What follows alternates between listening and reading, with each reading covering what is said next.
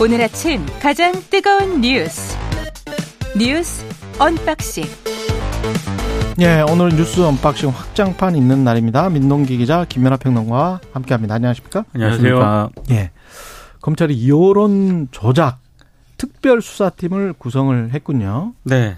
검찰이 신학림 전 언론노조 위원장의 김만배 씨 인터뷰 의혹과 관련해서요. 대선 개입 여론 조작 사건으로 규정을 했습니다. 말씀하신 것처럼 특별수사팀을 구성을 했는데요. 검찰이 언론 보도와 관련해 특별수사팀을 구성을 한 것은 이명박 정부 때 MBC PD 수첩 광우병 보도 이후 처음입니다. 검찰은 해당 인터뷰를 인용해 보도한 언론사나 해당 인터뷰와 유사한 내용을 보도한 언론사도 수사할 뜻을 일단 시사를 했습니다. 강백신 반부패 수사 3부 부장검사가 팀장을 맡고요. 선거, 명예훼손 등의 전문성을 갖춘 중앙지검 검사 10여 명이 참여를 한다고 합니다. 근데 공교롭게도 허위 인터뷰 의혹 수사를 지휘하는 송경호 서울중앙지검장이 2009년 MBC PD 수첩 사건을 수사했던 검사입니다. 당시 검찰은 제작진 집을 압수수색을 하고 MBC에 대한 압수수색을 시도를 했고요. 결국 제작진 5명을 불구속 기소를 했습니다.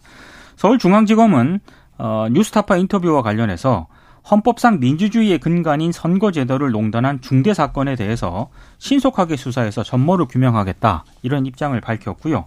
어, 그리고 어제 여당 쪽에서도 상당히 강경한 발언이 나왔습니다. 김기현 국민의힘 대표가 어, 이른바 그 뉴스타파 인터뷰 의혹에 대해서 국민 주권 찬탈 시도이자 민주공화국을 파괴하는 쿠데타 기도로 뭐라고요?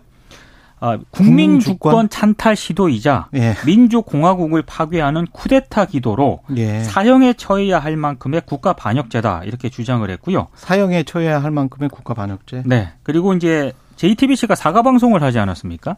철저한 진상 조사와 책임자 징계는 물론 강도 높은 수사가 필요하다고 했고 그리고 인용 보도하고 있는 MBC와 KBS, YTN에 대해서도 어, 지금 입장을 안 내고 있다. MBC도 침묵을 하고 있다. 이렇게 비판을 했습니다. 그 하나하나씩 사안을 따져보죠. 예. 뉴스타파가 김만배 신앙님의 대화 전문을 공개를 했는데 이 부분 관련해서 좀 이야기를 해보고 네. 그 다음에 이제 그 정치적인 이야기를 좀 해봐야 되겠습니다. 정치권의 이야기들을. 네. 예. 그러니까 뉴스타파가 이제 전문을 공개한 거에 대해서 이제 음. 어 여러 가지 평가가 나오는데 예. 한편에서는 이런 겁니다. 뉴스타파가 이게 지금 뭐 한간에 알려지기로는 당시에 윤석열 검사가 그 조호영 씨한테 커피를 뭐 타주면서 봐줬다 뭐 이런 것처럼 알려지고 있으나 보도의 내용은 그렇다기보다는 그러한 정황을 얘기를 하는 것이다. 박영수 변호사를 당시에 선임을 했고 김만배 씨의 소개로 음. 그 박영수 변호사가 이제 일종의 이제 전관처럼 당시 수사팀에 영향을 미쳤느냐 이거에 대한 어떤 보도 내용이었지 음. 커피를 타줬다 타주지 않았다는 본질이 아니다. 아니다. 뭐 이렇게 주장을 합니다. 그렇죠. 다만 이제 이것에 대해서 어쨌든 뉴스타파 보도가 어, 충실하지 않았다라는 지적은 있어요. 왜냐하면 그, 그 당시에 보도에서 어쨌든 중간에 이제 보도가 안 된 내용들이 있는데 그게 뭐냐면은 당시에 명확하게 어 이 뭐 커피를 타줬다든지 뭐 만났다든지 뭐 이런 내용에 있어서 여전히 윤석열 검사하고 당시에 조사를 했던 박모 검사 있습니다. 이 두 사람의 관계에 대해서는 김만배 씨가 명확히 이제 입장을 얘기하지 않았던 것인데 뉴스타파의 그, 보도를 보면은 예. 자연스럽게 연결되는 것처럼 돼서 그게 오히려 불러일으킬 소진이 있다. 윤석열 검사가 만치 탄 것처럼 편집을 했었고 네. 그랬죠. 3월 달에는. 근데 이제 저도 풀록지를 들어보니까 그건 아니에요. 그건 아니죠. 그건 네. 아니어서 저도 그거를 인용 보도 했던 입장이기 때문에 그 부분에 관해서는 저도 사과를 드려야 된다고 보고 저는 사과를 합니다. 그 부분은 잘못된 잘못된 인용 보도였고 뉴스타파가 그렇게 보도를 한 거를 어 제대로 이제 저 저희로서는 원본이 없는 상태였기 때문에 그런 확인을 하지 못하고 그 말씀드리는 거는 잘못된 것이고요. 사과를 합니다. 그거는. 예. 근데 이제 그런 이제 지적들이 나오는 과정이 있고 그래서 제가 볼 때도 요런 이제 인용 보도도 뭐 문제일 수 있겠지만 근데 저는 뉴스타파가 애초에 요 본문에 대해서 좀 더 충실하게 다양한 맥락적으로 보도했어야 될 필요성은 있다. 다각적으로 그렇죠. 이랬을 수도 있고 저랬을 수도 있고 이런 시나리오도 있다라는 음. 거에 대해서 이제 얘기할 필요가 있었어야 된다라고 생각을 하고요. 근데 요거를 두고 이제 어 그러면 요 인터뷰와 관련된 의혹을 어떻게 평가할 거냐. 음. 요거는 또 별개의 문제이기 때문에 부산저축은행 사건에 그때 당시에 조우영을 당시 수사진이 검사진이 봐줬느냐 안 봐줬느냐. 그렇죠. 예. 이건 별개의 문제이기 때문에 예.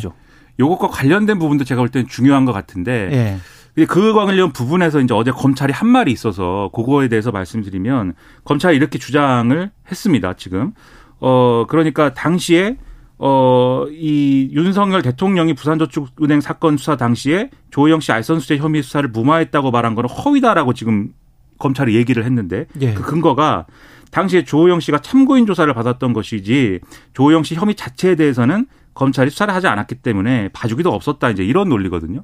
근데 근데 이 사람이 거의 주범인데 당시에 구속 기소된 사람이 14명인가 그렇다며요. 그렇죠.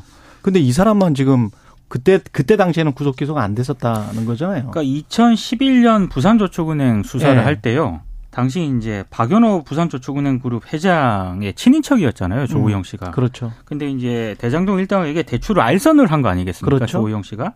근데 알선을 할 때 대검 중수부가 이 조 씨에 대해서 계좌 추적도 하고 그리고 소환 조서도 했는데 처벌을 안 했습니다. 그러니까 처벌을 안 한 것을 두고 이제 해석이 여러 가지가 나오는데 이 봐주기 수사에 관한 의혹 그 의혹 보도는 2022년 3월에 특별히 뉴스타파가 한 게 아니고요. 2021년 가을부터 거의 모든 언론사들이 다 했어요. 그렇죠. 관련해서. 그냥 딱 꼬집어서 커피 그거는 윤석열 검사가 타지 않은 게 아니냐. 이 녹취록을 보면 그러니까 그 부분은 아닌 것 같아요. 그러니까 그래서 제가 사과를 드리는 거고 그렇죠. 다른 봐주기 수사 의혹이랄지 이런 것들을 KBS나 MBC가 보도를 3월에 뉴스타파와 함께 딱 거기만 했느냐? 전혀 그렇지가 않습니다. 그렇죠. 2021년 가을부터 꾸준히 이 보도들은 있었습니다. 그러니까 예. 좀한 가지 지적을 해야 될 것은 뉴스타파 보도의 어떤 그런 완결성이라든가 예. 이런 비판과는 별개로 당시 검찰 수사에서 그 조영 씨가 박영수 전 특검을 변호사로 선임을 한 건 맞지 않습니까? 그렇죠. 그래서 이제 검찰이 이 부분에 대해서 혹시라도 만약에 음. 2011년 부산저축은행 수사를 할때 예. 이런 부분을 고려해서 수사를 제대로 안 한 것이 아니냐. 그때 언론 보도의 의혹은 이거 이것이 그렇죠. 핵심이었고 그리고 그 언론의 의혹 제기가 전혀 또 어, 그냥 뭐 타당하지 않다고 볼 수가 없는 게 네. 4년 뒤에 결국에는 이 조영 씨를 검찰이 구속을 하거든요. 예. 예. 그렇죠. 예. 수원지검에서 수원지검에서 똑같은 혐의로 어, 그렇죠. 기소를 해서 결국에는 구속이 됩니다.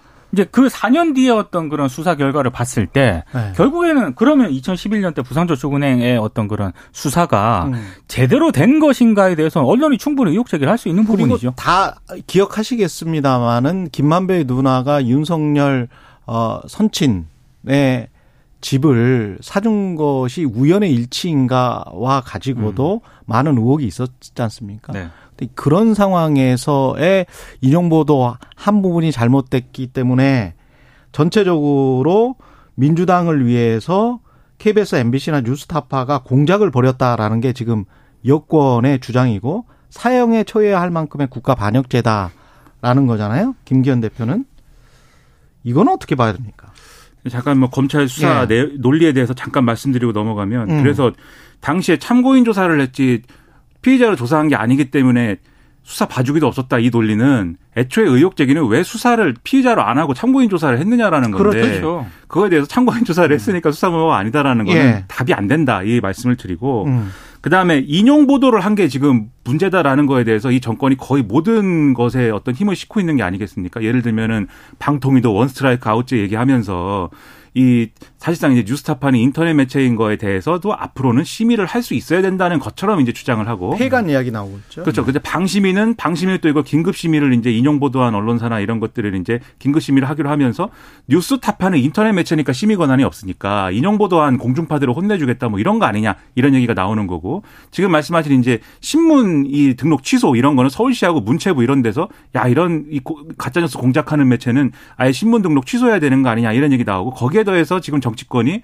예를 들면 판사 출신의 김기현 대표가 이거는 국가 반역죄이기 때문에 사형에 처해야 된다 막 이렇게 얘기를 하고 있는 건데 저는 첫째로 그러면 인용 보도라는 점에서 예를 들면 저는 원론적으로 얘기해서 인용 보도를 할 때도 당연히 언론사가 자체 검증을 다 해야죠. 자체 검증 해줘야 이제 원칙적으로는 그렇죠. 보도하는 게 당연히 이제 우리가 가야 될 이상인데 그 어떤 급박한 시기에 대선 후보를 검증을 해야 되는 급박한 시기에 그러한 인용 보도가 완벽하게 되지 않는다라는 현실을 우리가 외면할 수 있는가 첫째로 그 점을 한번 들여다봐야 될 것 같고요. 그리고 한 가지만 제가 또 덧붙일게요. 그 당시를 보면 2021년과 2022년 그 대선 때 국민의힘이 제기한 의혹 이 최경련 최강 시사에서도 많은 분들이 이야기를 했어요. 대장동 그분과 이재명의 구체, 국제 마피아 조폭 연루설. 어, 많이 예, 보도했죠. 현금 김영판 의원이 막 그 현금 따발 사진 들고 그 관련해서 최경련 최강시사에서 나와서 주장하신 의원들이 굉장히 많거든요.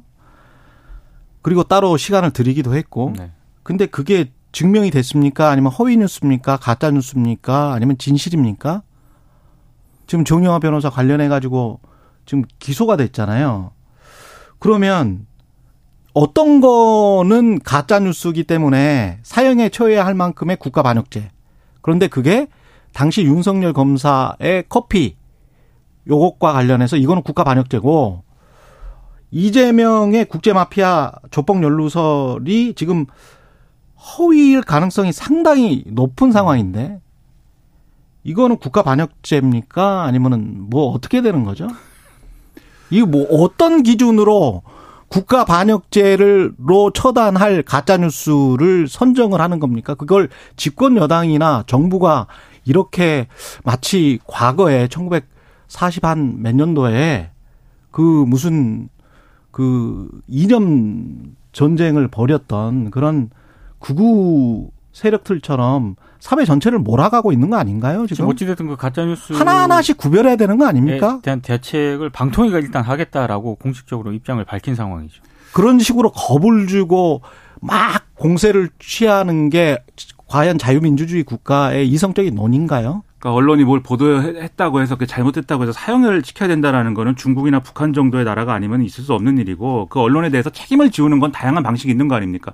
꼭 꼭 목숨을 거둬야지 뭐 그게 되는 겁니까? 아니지 않습니까?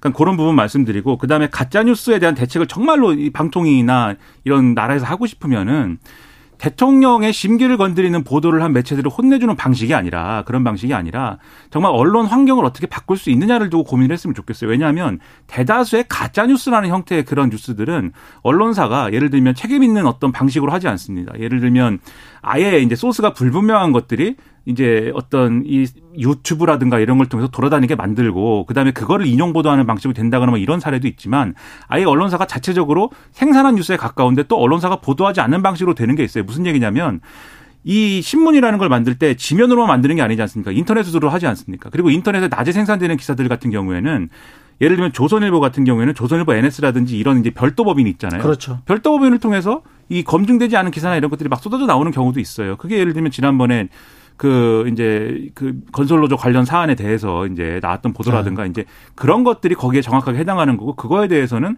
조선일보라는 본사는 책임을 안 져도 이 별도의 이제 법인이 분리되어 있는 그러한 이제 외주에 가까운 회사들이 이제 책임을 지는 방식이 되는 것이기 때문에 가짜뉴스 예. 근절 그렇게 해서 안 되는 거거든요. 그렇죠. 그러니까 이렇게 정책적으로 접근한다면 저는 그것에 대해서 뭐 그렇게 할 수 있다라고 보는데 지금 방식은 예를 들면 외신을 인용 보도한 것도 그러면 다 현장에 가서 검증하지 않았으면 그거에 대해서 다 가짜 뉴스라고 책임을 물을 겁니까? 그러니까 그런 방식으로 되는 게 아니다 이게 그 점을 지적을 하면서 그리고 사실을 확인을 하기 위해서 가령 이땡땡 바이든 날리면 본인이 이야기해야 돼요. 그렇죠. 본인이 말을 했잖아요. 근데 대통령실에서 홍보수석이 이상한 바이든 날리면 이러면서 전 국민 청력 시험하고 그다음에 외교부는 외교부가 왜 MBC와 소송을 지금 벌이고 있는지는 모르겠는데 네. 본인이 그런 말을 안 했으면 본인이 언중에 제소를 하고 그것 그것도 안 되면 소송을 해야 되는 것이겠죠. 아니면 대통령실이 나서야 되는 것이겠죠. 근데 그것과 관련해서는 사실 확인이나 팩트 체크를 하지를 안, 해, 안 하고 또는 뭔가 좀 뭐 이상하다. 뭐 박종훈 대령 사건도 마찬가지고 양평 고속도로 사건도 마찬가지고 국민들이 생각할 때 어 명확하게 좀 해주십시오라고 하는 것들은 팩트 체크를 안 해줬었을 때 그러면 보도를 만약에 정부에서 알고 있는 진실을 이야기를 안 해주고 확인을 안 해줬는데 나중에 보도를 이런 의혹이 있으니 보도를 했는데 그게 만약에 틀렸어요. 정부는 계속 거부를 해. 그랬을 때는 다 사형 당하는 건가요? 그래서 이제 판사 출신인 김기현 대표 그 말 적절치 않다는 말 다시 네. 한번 드리고 결국 그래서 이런 식으로 정책을 운영을 하면 국민들은 오해를 결국 하게 된다. 결국은 정치적으로 불리한 뉴스, 대통령의 어떤 신기를 건드리는 뉴스에 대해서 혼내주는 게 목적이지. 가짜 뉴스가 뭐냐, 그리고 가짜 뉴스 근절 어떻게 할 거냐, 언론 신뢰도를 어떻게 올릴 거냐에 대해서는 자기들이 정파적으로 판단하는 거 외에는 별로 기준 없는 거 아니냐 이런 오해를 할 수 있는 방식이기 때문에 이렇게 문제를 풀지 마라 그렇게 말씀드리겠습니다. 날씨 교통 정보 듣고 와서 뉴스 unboxing 확장판 이어가겠습니다. 최경영의 최강 시사는 여러분과 함께합니다. 짧은 문자 50원, 긴 문자 100원이 드는 sharp 9730. 어플 콩과 유튜브는 무료로 참여하실 수 있습니다. 네, 최경영의 최강 시사 뉴스 unboxing 확장판 이어가겠습니다. 7098님이 unboxing 확장판 뉴스 평일 내내 듣고 싶다고 이런 말씀. 5일 내내 방송해 줬으면 좋겠습니다. 감사합니다. 예. 윤석열 대통령은 안보리 상임이사국 제재를 지킬 책임이 있다. 그리고 중국과 별도 회담을 하겠다는 거죠. 그러니까 리창 예. 중국 총리와 인도 인도네시아 자카르타에서 만났거든요. 예. 만나서 한일중 정상회담이 빠른 시일 내에 한국에서 이루어질 수 있도록 협조를 해달라라고 당부를 했고요. 음. 어, 리 총리가 적극 호응하겠다라고 답을 했습니다. 그래서 한중일 정상회담이 연내 개최되는 것 아니냐 이제 이런 전망이 나오고 있는데요. 사실 한중 간 최고위급 인사회담이 이루어진 게 10개월 만입니다. 51분 정도 리 총리하고 만나서 양국 현안과 협력 방안을 논의를 했고요. 만약에 한중일 정상회의가 성사가 되면 윤석열 대통령은 지난해 11월 인도네시아 발리에서 G20 정상회의 때 그때 이제 시진핑 주석을 만났었거든요. 그러니까 두 번째로 이제 만나게 될 가능성이 있습니다. 아, 그리고 지금 방금 아까 말씀하신 것처럼 윤석열 대통령이 북핵은 우리에게는 실존의 문제다. 북핵이 해결되지 않으면 한미일 협력 체계는 더욱 공고해질 수밖에 없다. 이렇게 얘기를 했고 중국이 안보리 상임 이사국으로서의 책임과 역할을 다해달라. 북한이 한중 관계 발전에 걸림돌이 되지 않도록 협력을 하자. 이렇게 얘기를 했고요. 중국에 향하는 메시지입니다. 그렇습니다. 예. 여기에 대해서 리 총리가 한중은 가까운 이웃이다. 먼 친척보다 더 가까운 이웃이 협력하고 잘 지내면 훨씬 소중하고 가치 있는 관계가 될 것이다라고 답을 했습니다. 음. 네, 리 총리가 회담에서 한미일 밀착 행보와 관련해서는 직접적인 반응은 일단 내놓지 않았습니다. 그러니까 윤 대통령이 요청한 북한 문제와 관련해서도 구체적인 답은 내놓지 않았는데요. 일단 언론들의 해석을 보니까 한중 관계 개선 의지를 확인하는데 좀 방점을 둔 것 같고 음. 예민한 이슈는 일단 언급하지 않은 것 같다 이렇게 풀이를 하고 있습니다. 일단 만난 게 좋은 것 같습니다. 그렇습니다. 예. 그렇죠. 어제도 말씀드렸듯이 우리 정부도 이제 고민이 있을 수밖에 없는 거여서 예를 들면 전날에 이제 아세안 플러스 3 정상회의에서도 어, 얘기를 했습니다. 한일 관계 개선을 통해서 한미일 삼국 협력을 한 것처럼 한일 중 3국의 협력을 활성화하는 게 이제 어떤 아세안 플러스 3 협력의 새로운 도약을 위한 발판이 될 거다. 이런 언급도 나왔고 해서 뭔가 관계 개선을 모색을 하는 건데 다만 이 논리가 이제 지금 오늘 이제 우리가 다룬 요 논리는 전제 조건이 있는 거잖아요. 북핵에 대해서 중국이 책임 있는 역할을 해야 그렇죠. 또 이런 이제 협력이 이루어진다라는 건데 그 문제하고 또 경제적인 협력이나 이런 건 좀 분리할 필요가 있지 않을까라는 게 제 생각이고 왜냐하면은 그 쉽지 않을 것이기 때문에 그게 이게 사실은 이명박 정권, 박근혜 정권 때도 중국에 대한 이제 접근법 중에 하나가 북핵에 대해서 일정 정도 역할 을 해달라라는 걸 전제로 접근하는 게 있었습니다. 근데 그때도 사실은 그렇다고 해서 북한이 뭐 중국의 말을 다 듣는 것도 아니고 어려운 부분이 있거든요, 분명히. 그래서 요걸 전제로 다 해버리면 이제 어려울 수 있다 이런 말씀드리고 또 하나 난관이 될 수 있는 게 북한하고 러시아 관계가 지금 계속 이제 가까워지고 있기 때문에 이게 문제예요. 오늘도 보니까 어, 노동신문이 그 주장을 했더라고요. 지금 전술 핵 공격 잠수함을 건조를 했다. 이거 공개를 했는데 그렇지 않아도 최근에 이제 그 우려가 있었습니다. 이 전술핵 잠수함이라는 거는 SLBM을 발사, 발사할 수 있는 수중에서 요 잠수함이기 때문에 요거를 북한이 거의 이제 완성을 한 것 같다. 그들의 주장에 음. 따르면. 그렇죠. 예. 그래서 요거를 우리가 정보를 이제 찾아보면은 이 건조하고 있는 과정이나 이런 것들이 잡힌 게 있어서 거의 요거는 완성을 한 것 같다. 근데 문제가 뭐냐면 이 잠수함이 오랫동안 어떤 자맹을 해야 되지 않습니까? 그렇죠. 그러려면 핵 추진 엔진이 필요하거든요. 그렇죠. 지금 북한이 만들었다고 하는 잠수함은 핵 잠수함이 아닙니다. 예. 근데 만약에 러시아와 러시아의 김정은 위원장이 만약에 푸틴 대통령하고 정상회담을 한다고 하든지 그럴 경우에 그걸 달라고 할 때 러시아가 예. 이제 줄 거냐 안 줄 거냐에 대해서 지금 논란이 많아요. 음. 혹시라도 이런 정세가 중국의 태도나 역할에 영향을 미칠 수가 있는 것이기 때문에 그것까지 고려해서 우리가 전략을 세워야 된다. 러시아가 만약에 이렇게 다 북한에 대해 지원을 한다고 할 때 그러면 중국이 갖는 레버리지는 훨씬 더 약화될 거거든요. 그렇죠. 그런 것까지 고려해 가지고 지금 대중 전략을 짤 필요가 있다 이런 생각이 듭니다. 그리고 대북 송금 의혹과 관련해서 이재명 대표는 9일에 에, 검찰 출석하기로 했네요. 9일이면 내일이네요. 내일입니다. 예. 수원지검에 출석을 해서 조사를 받기로 했는데요. 사실 이제 이 출석 일정을 둘러싸고 검찰하고 신경전을 계속 벌이지 않았습니까? 그렇죠. 근데 검찰이 일단 7일에서 9일 사이에 출석을 하라라고 일단 요구를 했기 때문에 일단은 검찰 측의 요구를 받아들인 것으로 일단 평가가 되고 있습니다. 근데 민주당 박성중 대변인이 어제 입장을 내놓았는데 이재명 대표에게 정기국회 출석 의무도 포기하고 나오라는 사상 초유의 검찰이 강압 소환을 요구했다. 그리고 헌법이 규정한 의정 활동을 부정하는 검찰의 반헌법적 행태에 깊은 유감을 표한다. 이렇게 이제 강하게 좀 비판을 했습니다. 근데 만약에 내일 조사가 이루어지게 되면은요. 어, 이재명 대표가 올해 들어서 다섯 번째 검찰 소환 조서를 받게 되는데 예. 이것도 약간 변수가 있습니다. 지금 단식이 길어지면서 이재명 대표 건강이 그렇게 좋지 않은 상황이거든요. 그래서 만약에 내일 조사를 받는다 하더라도 온전히 검찰 조사가 진행될 수 있을 것인가 여기에 대해서는 조금 미지수로 남겨놔야 될 것 같습니다. 그런데 이제 조사를 뭐 받기로 했으면 또 충실하게 받는 게 필요하고 그 다음에 또 조사를 받겠다는데 거기에 대해서 또 국민의힘 쪽에서는 무슨 황제 조사, 황제 출석이다 이렇게 얘기하는데 조사를 받으면 되는 거지 않습니까? 그러면 어쨌든 받겠다고 해도 문제고 안 받겠다고 해도 문제면 어떡합니까? 그러지 말고 이제 조사는 자연스럽게 받는 걸로 하고 이제 논란이 될 수 있는 거는 이제 이후에 이제 체포동의안 처리 일정이나 이런 걸 것 같아요. 일달에 국회 본회의가 21일, 25일에 이제 어, 예정이 돼 있을 것인데 이때 처리한다고 했을 때는 21일 날 체포동의안을 보고하고 25일에 표결을 하는 이런 일정으로 진행이 되는 거죠. 그럴 경우에는 이제 아무래도 추석 전에 어쨌든 체포동의안 표결 처리 결과가 나올 거고 그거에 따라서 이제 이 정치 뉴스 이런 것들이 여러모로 바뀔 수 있는 거니까 그거에 따른 정치적인 어떤 셈법이라든가 정치적 논란 이런 것들은 확실히 이제 좀 뜨거워질 것 같습니다. 다만 이제 조사는 조사대로 받는 것이기 때문에 조사에 대해서 이제 이러쿵저러쿵 얘기할 필요는 없는 것 같고 그다음에 이재명 대표의 단식 일정도 결국은 이제 중단할 이제 어떤 모멘텀이나 이런 걸 찾지 못하면 병원에 가는 것밖에 없지 않습니까? 결과는 그거에 대해서도 뭐 계속 정치권이 뭐 이러쿵저러쿵 할 필요는 전혀 없지 않을까 그렇게 생각을 합니다. 그리고 이화영 전 부지사가 대북 성공 관련해서 검찰 때문에 허위 진술했다 뭐 이런 요지입니까? 네. 예. 자신의 변호인으로 선임된 김광미 변호사를 통해서 자신의 입장문을 자필 진술서를 공개를 했는데요. 예. 이재명 대표와 관련해서 검찰에서 진술한 검찰 신문 조서는 인바 자발성이 없는 상태에서 진술했기 때문에 사실이 아니다.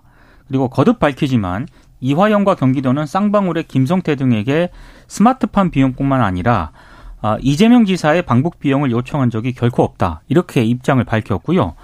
어, 그동안 이 검찰 신문조서에 담긴 자신의 진술이 올해 1월 김성태 전 회장이 검찰에 체포된 다음에 8개월 이상 검찰로부터 집요한 수사를 받는 과정에서 나온 것이다. 이런 내용도 포함이 됐고, 그리고 이 검찰로부터 지속적인 압박을 받으면서 이재명 지사가 관련된 것처럼 일부 허위 진술을 했고, 이건 양심에 어긋난 행위로서 진심으로 후회하고 있다. 이런 부분도 포함이 됐습니다. 음. 아, 지금 그 또 이화영 전 부지사 쪽은요, 그동안 검찰의 그 피의자 신문 조서 있지 않습니까? 예. 이거를 재판부에 증거로 채택할지 본인이 동의하겠다, 뭐 동의하지 않겠다. 이거 명확한 입장을 밝히지 않았거든요.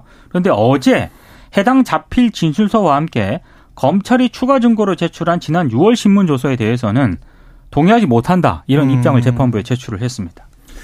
그러니까 증거로는 이제 못 채택되네. 그렇게 그렇습니다. 그죠? 그러니까 예. 이화영 전 부지사 관련 수사와 재판이 왜 이렇게 우왕좌왕하고 이분 진술이 왜 이렇게 왔다 갔다 하고 몇 번씩 뒤집히고 이러는지를 모르겠습니다. 그래서 이화영 전 부지사가 검찰에 의해서 어떤 외압이 있었거나 그런 것이 확, 확실히 맞는지 이런 것들도 이제 검찰이 아니면 나중에라도 수사를 해봐야 될 필요성이 있다고 생각이 되고요. 검찰이 진술에만 의존하지 말고 증거를 찾아내는 게 그러니까 무엇보다 중요한 것 같아요. 재판 공판에서 예. 예, 그 진행을 좀 봐야 될 것 같습니다. 음. 그렇습니다. 그렇기도 한데 검찰은 근데 이걸 또 이 일종의 이제 사법방해다 이렇게 보고 있는 거지 않습니까? 그래서 사법방해다. 지금 그렇습니다. 지금 이제 이재명 대표에 대한 예를 들면 구속영장을 작성한다라고 하면 예. 이 문제까지 어 예를 들면은 이, 이게 경기도 문건이 뭐 재, 재판 이 경기도 문건이 유출이 된다든지 재판 조서가 유출이 됐다든지 이런 문제가 있잖아요 지금 음. 그런 문제까지 다 엮어서 사법 방해 혐의를 영장에 적시하겠다 뭐 이렇게까지도 언론에 설명을 하고 있는데 음.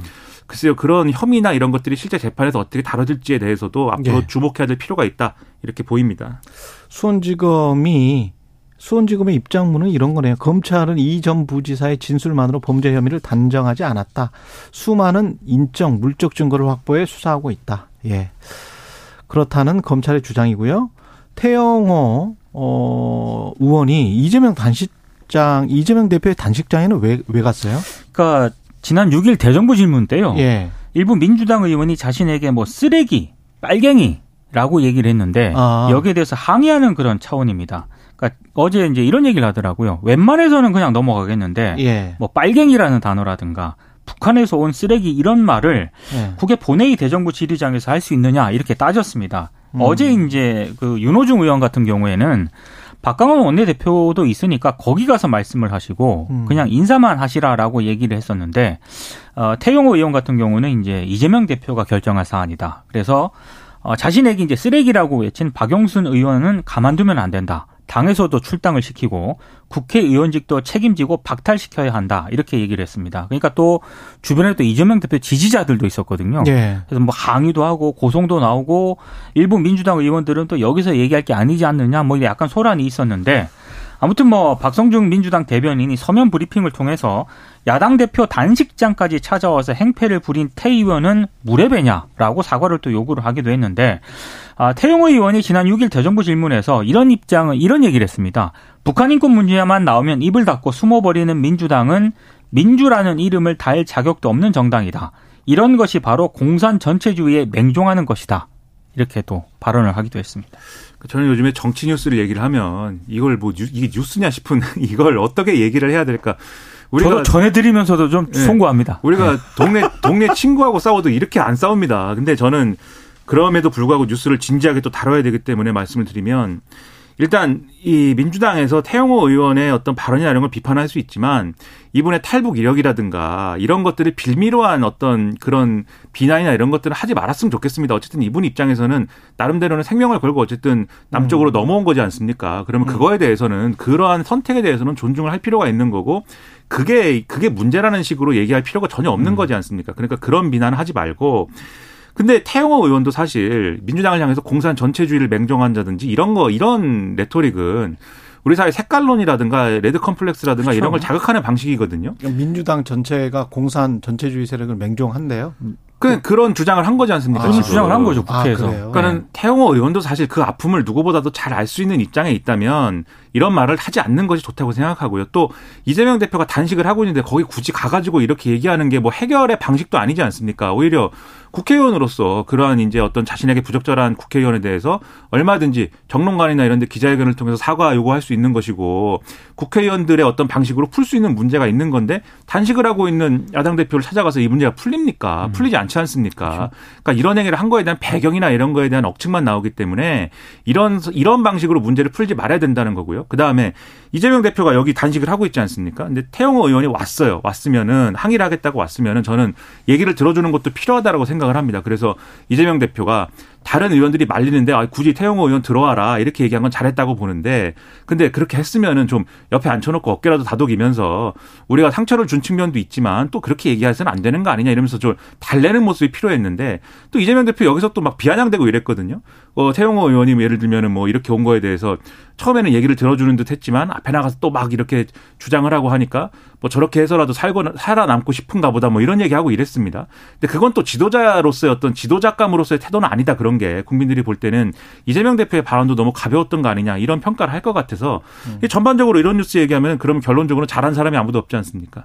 그러니까 이런 모습보다는 잘하는 모습을 좀 보여주는 그런 정치 뉴스를 정치권이 만들었으면 좋겠다. 저는 그런 생각을 했습니다. 우리나라 국민 중에 공산 전체주의 세력이 얼마나 있는지 모르겠습니다만 대통령의 반국가 세력 무슨 뭐 공산 전체주의 세력 이런 발언이 나온 뒤부터 자꾸 이러는 것 같은데 이걸 좀 생각을 했으면 좋겠어요. 제가 그 기자 처음 시작했을 때 KBS에서 그 보도를 하는데 김대중 대통령 관련해서 사상 공세를 굉장히 많이 했거든요. 아, 그때 그랬죠. 예. 90년대 말이었는데 네. 그때 김대중 대통령 다 빨갱이라고 공산주의자라고 믿는 국민들이 아마 절반 정도 됐을 겁니다. 절반 정도는 됐을 것 같아요. 그 97년 대선 음. 그때 그리고 그걸 실제로 KBS, MBC에서 방송을 했어요. 이른바 김대중의 사상 검증 비슷한 토론회 방송을 그때 당시 아마 한국논단 한국논단이라는 극우 매체를 네. 통해서 이게 지금 거의 한 30년 된 이런 논쟁인데 김대중 빨갱이 아니잖아요. 그 김대중이 대통령이 되면 북한한테 나라를 바친 바칠 것이다라고 선전선동했던 사람들이 있잖아요. 그 사람들 한 번이라도 사과했습니까 역사 앞에?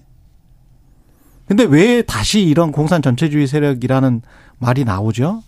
무, 무엇을 위해서 우리나라의 공산주의자들이 누가 왜 지금 MZ 세대가 공산주의자겠어요. 아 그리고 누가 도대체 공산주의자예요? 누가? 남과 북에 있어서 체제 경쟁은 이미 끝난 거 아닙니까? 그리고 제가 볼 때 많은 국민들이 이런 주장들을 어떤 정치적인 프레임이고 정치적인 어떤 레토릭으로 보지 진짜 이게 뭐 공산주의 세력이 뭐 우리나라의 다수당을 점하고 있다거나 이렇게 받아들이지 않을 거라고 보고요. 밥 먹고 살기도 힘들고 경쟁하기도 힘든데 뭐 뭐라는 건지 모르겠습니다. 그리고 그 당시에서 우리가 또 예. 주목해야 될 게 뭐냐면 김대중 전 대통령이 거기에 대해서 반응하는 방식이에요.